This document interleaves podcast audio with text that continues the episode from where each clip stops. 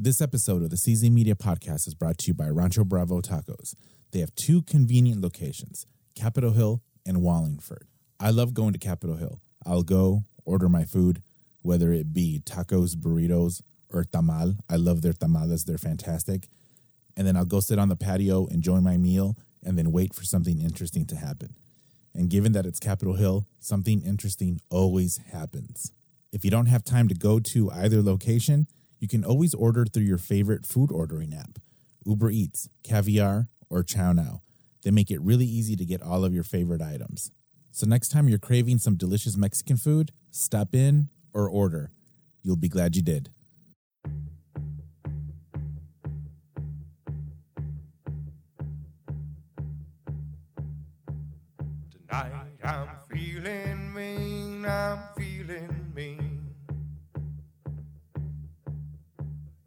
Tonight I'm feeling mean,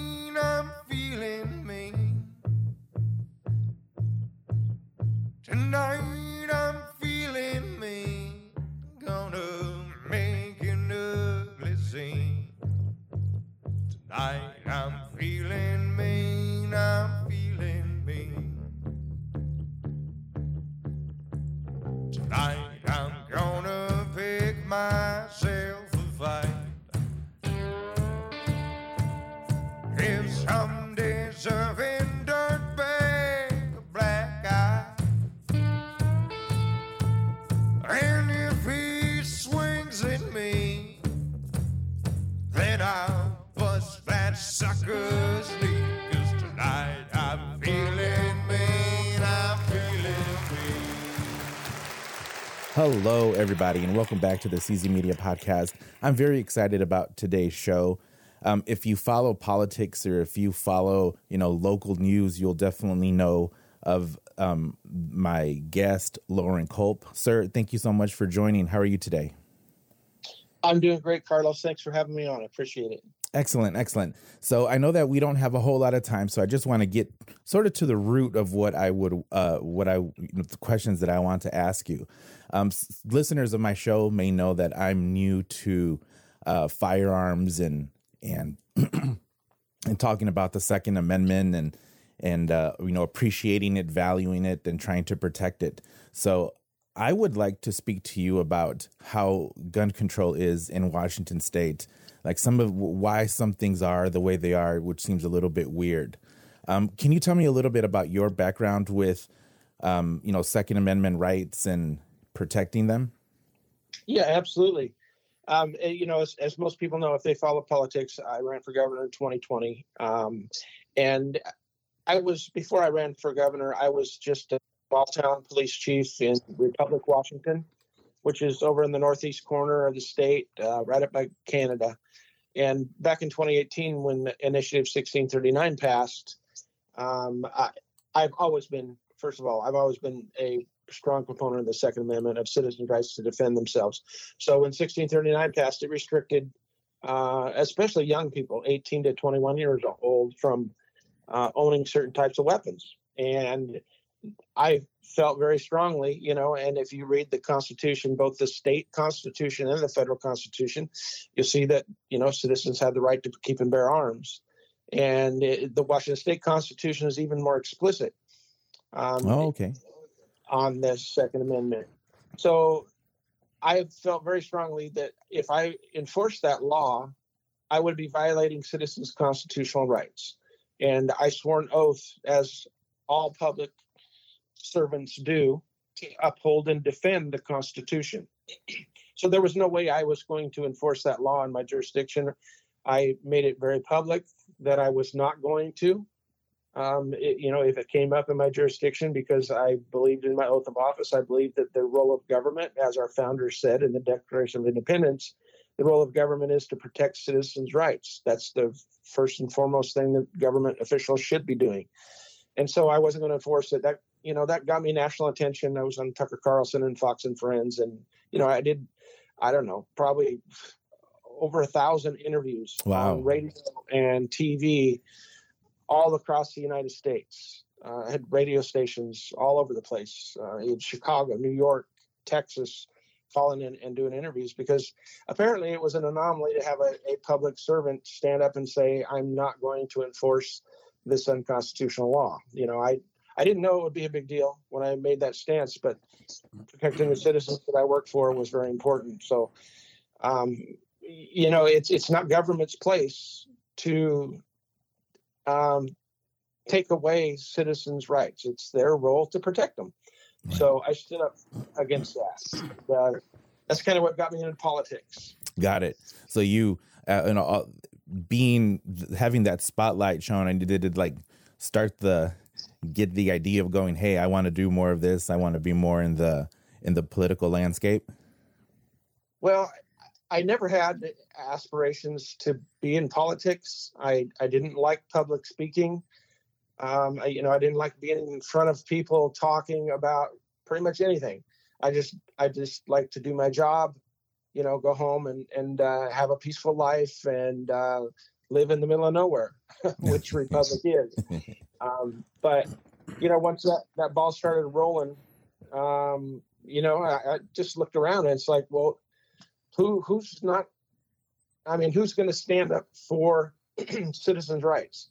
Yeah, I'm not seeing it happening, you know. Yeah. And since the spotlight was shined on me, it's like, okay, well, as scary as this is, um, I guess I'll do it. Right. So, So why do you think the that Washington didn't challenge this law? why Washington didn't challenge it? Yeah. I mean, if it was if it was contrary to what the Constitution says, um, in, in my ignorance of politics is shining through, but can't can't couldn't Washington have challenged it and said this is this law should be overturned or not implemented? Yeah, it was challenged. Um, but when you say Washington State should have challenged it, the that the exact opposite was happening. You know, our attorney general and the governor were pushing for this. Okay. Um, a lot of government, um, I guess, I don't. I hate to call them officials. You know, we're, we're the officials, we're the public servants. But our, our Washington State Attorney General Bob Ferguson was pushing for this gun control to pass. And you know, if if you have a government that's trying to restrict your ability to defend yourself, uh, you know, the first thing I ask is, well, what, what do they want to accomplish? What are they going to be doing that they're afraid of citizens being armed? You know, because and they use the excuse that it's going to save lives, Right. but it's a proven fact that if you go to places where there's strict gun control, there is high crime and a high murder rate. Right. If you go to places where they allow citizens to protect themselves, then there is a low uh, crime rate. And you know, the government's not going to be there in your back pocket when you need to protect yourself. right. And so it's very important that we take that responsibility on ourselves. And that's even more evident now than it was back in 2018 when I stood up against that initiative. Right. So th- what sort of got me well, no, what 100% got me into um, firearms is I work for I work with a sneaker store that's on Capitol Hill. You know, so if any you know our listeners know Capitol Hill, I've mentioned them a lot. And it is a it is one of Seattle's more unique neighborhoods. But it has, you know, it used to be like a fun place to go, you know, lively, you know, lots of um, positive energy. But the last, man, the last two years, it's just turned into a horrible place. Um, I see a lot of homeless. I have inhaled meth and crack, uh, secondhand smoke a few times. Whereas I'm walking by, someone just blows out of their crack pipe. And last year, a um, I'm assuming it was a homeless person, but came into the sneaker shop. I wasn't there, but there's only there's only one other person that works there, the owner, and asked for all the money and pulled out a pistol. And luckily, nothing happened. Um, the the owner, his name was Paris. He he knew how to manage that situation expertly. He spoke to the guy, asked him to leave, and you know when he realized that he wasn't going to get anything, he just left.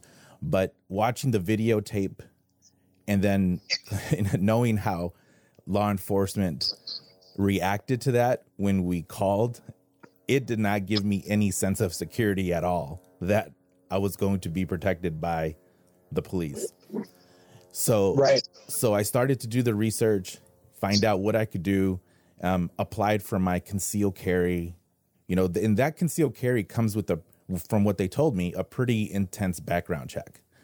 Um, and then went purchased a purchased a pistol.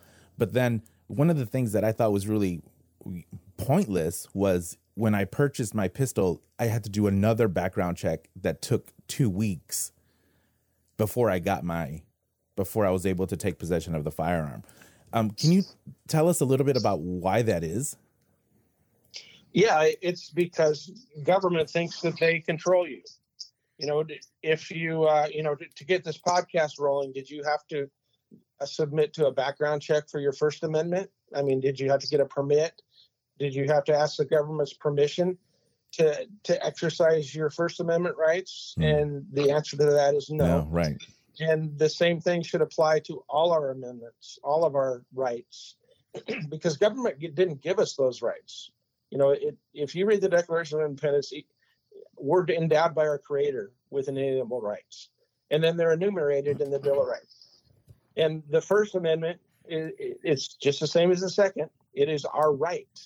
It's not uh, giving government permission to restrict anything.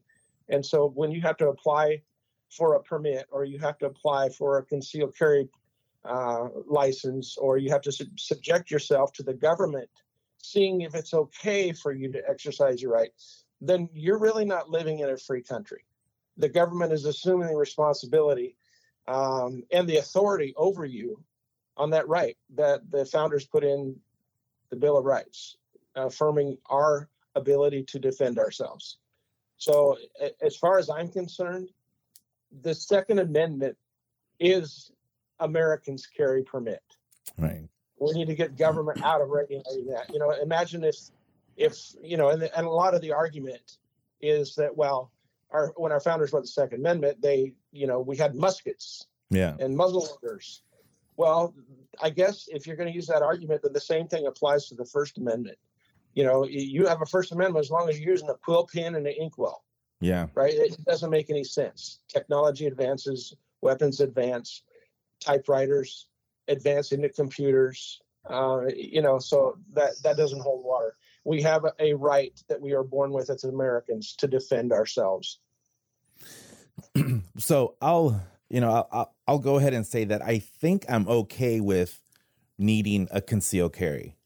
So I, I think that I'm okay with that. What what just strikes me as redundant is is the needing for another background check when you when you go to pick up. So th- a few weeks ago I purchased a shotgun and I needed to do another background check, but this one was a fast one. It only took about 15 minutes.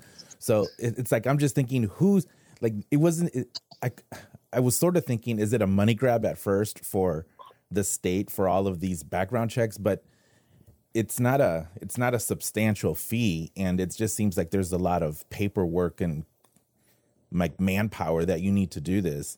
I'm I'm I'm just baffled by it that that that that we need it. But I agree with you that it is a bill of right. You can't I mean the, if you can't attack the second amendment without also, you know, making parallels to the other ones. Um, right. what do you think do you think that there are any well you, you know I, I don't like to actually that's so funny i don't like to use the word leaders either because a lot of the times when you know people talk super super highly about some of some elected official you know i just say do what what do you think makes this person so much smarter than all of us that they can tell all of us what to do and uh, a lot of times I don't really get a, a good answer. But who do you think?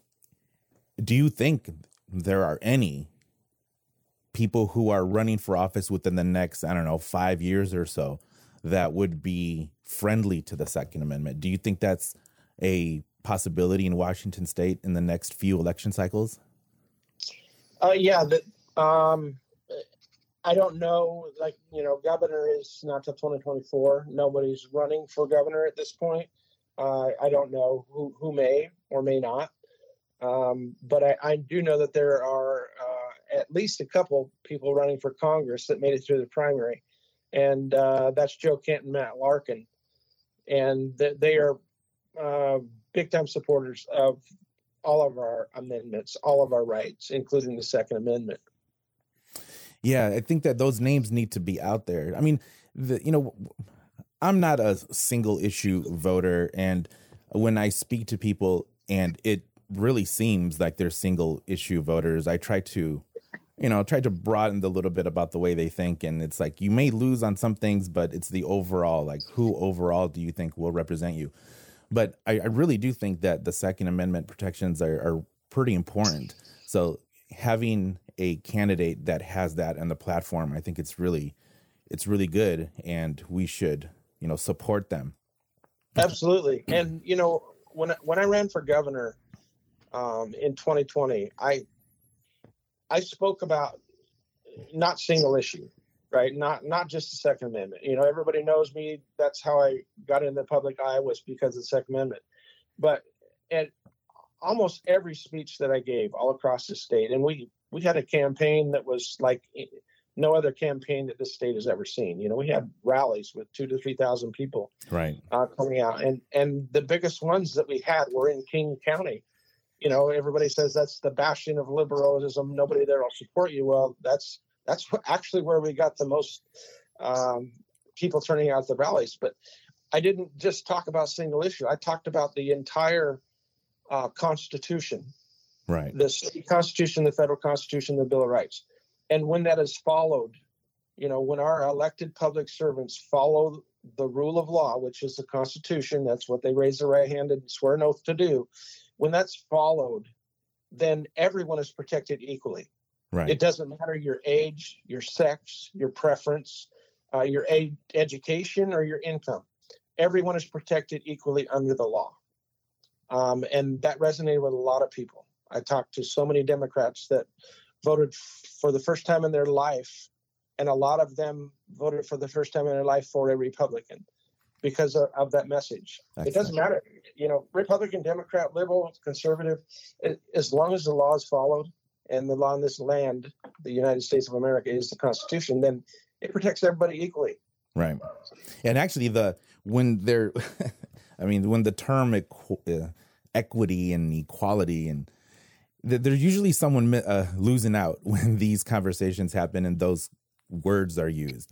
Uh, th- for example, the decriminalization of theft in Seattle.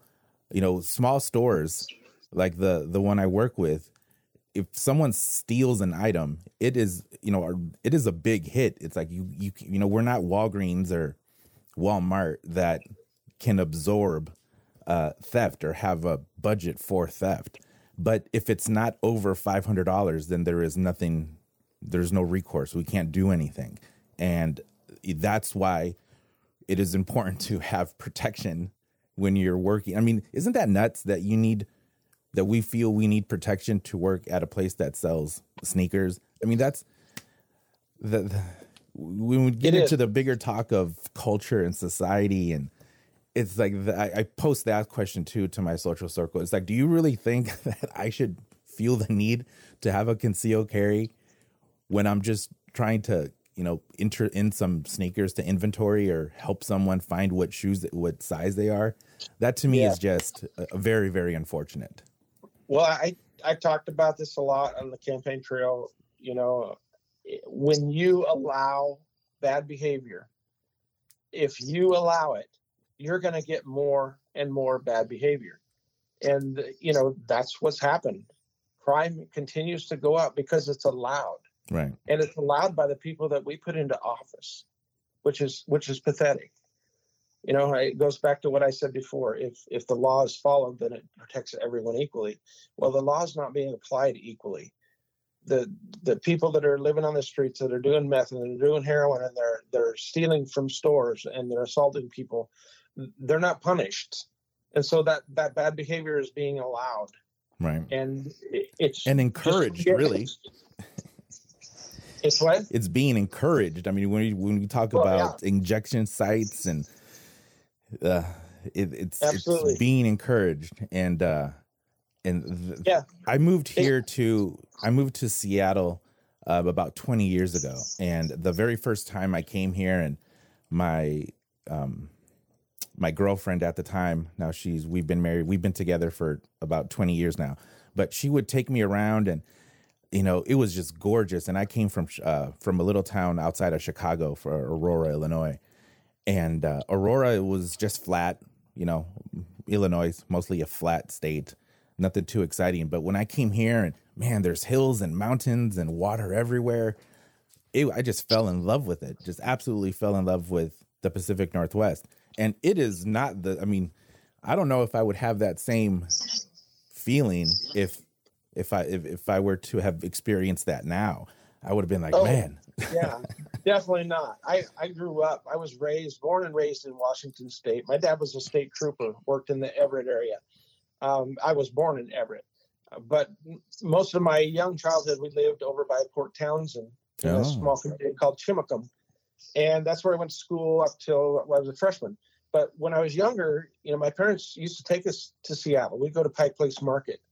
Um, and, it was absolutely beautiful city you know but but now i wouldn't take my worst enemy downtown Mm, um at all and i believe it's being done on purpose Mm. this isn't you know uh, our governor our attorney general the city council the mayor those people are not stupid people right they they know that what they're doing is causing these things but they're allowing it to happen what do you think of uh, Mayor Harrell so far? i don't know much about mayor harrell at all I you know I voted for him. I um I I thought that I liked a lot of what he was saying, but I'm not sure if it was a vote for him or just a vote against um councilwoman oh I don't remember her name. Um Martinez. I forget her name because I I just thought that she her her whole platform was just ridiculous. And um we we do know a few other business owners that hear from the mayor often and that's encouraging and there is a lot of you know a lot of conversations about how to improve you know the capitol hill area and the central district so th- that's something that we never heard of we never you know were invited to conversations with with mayor um oh man i already forgot her name too. Mhm. um so so so that's promising. So you know i'll be uh, i will be keeping track of how things are going. Um but you have a youtube channel now and you're trying to you're, you're not trying to you are speaking about experiences as a cop and uh you know bringing more of your story out. Tell us a little bit about that. Yeah, well, um, you know, most people know me as the chief of police of the republic, but um, I spent a little over a decade in law enforcement. Before that, I was in the military and I ran my own business uh, in the Olympia area for you know over 20 years. So I've got a lot of experience in in many different things, you know, in, in politics as well.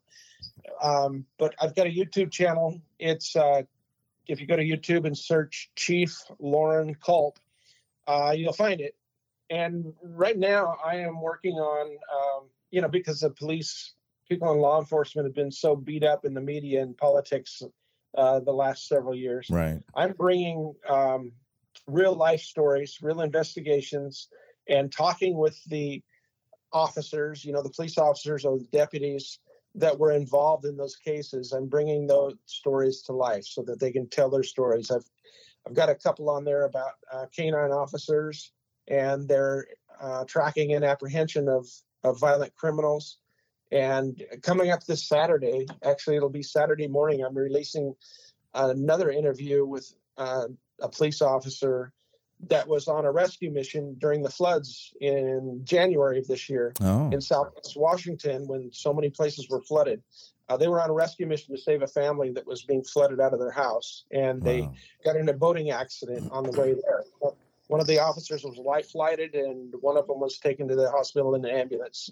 And I've got an actual video that one of the officers was taking uh, right before and as the boating accident happened. It's it's quite incredible. But that'll be airing this Saturday on my YouTube channel, Chief Loren Culp. Yep, I'll definitely put that into the show notes so people can easily easily reach your channel. I mean, that's so important to highlight the positives about our law enforcement officers.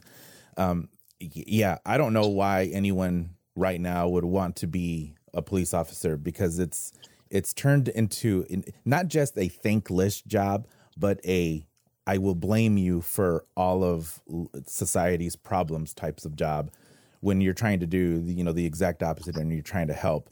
Um, it's you know when I, I follow the Seattle Police Department on Facebook and they do highlight new officers. But you know as i as i look at those posts i'm like man it's like dude they're they're just in for an emotionally tough even more so than being a police officer but an emotionally tough tough time. Um is it true? I heard this stat and i'm not sure if you if you know this correctly but every year an officer has between 15 and 20,000 interactions with different people in in a year Oh, I would say definitely, especially in the, in the big cities, um, for sure. because Um, when we have yeah. when I've had these conversations also with you know with with my friends and I you know said we don't have millions of police officers all over the country. It's like there's considerably less than what you think, and each of those officers have unique interactions with fifteen to twenty thousand people. Of course, some of them are going to go wonky, but a very very few. So you know when you- when you the problem with speaking to people who completely disagree with you about this type of stuff is that you when you come at it with numbers, it turns it clinical and th- it takes the emotion out of it. So people have a tough time accepting that fact because they just want to hold on to the emotional part of it.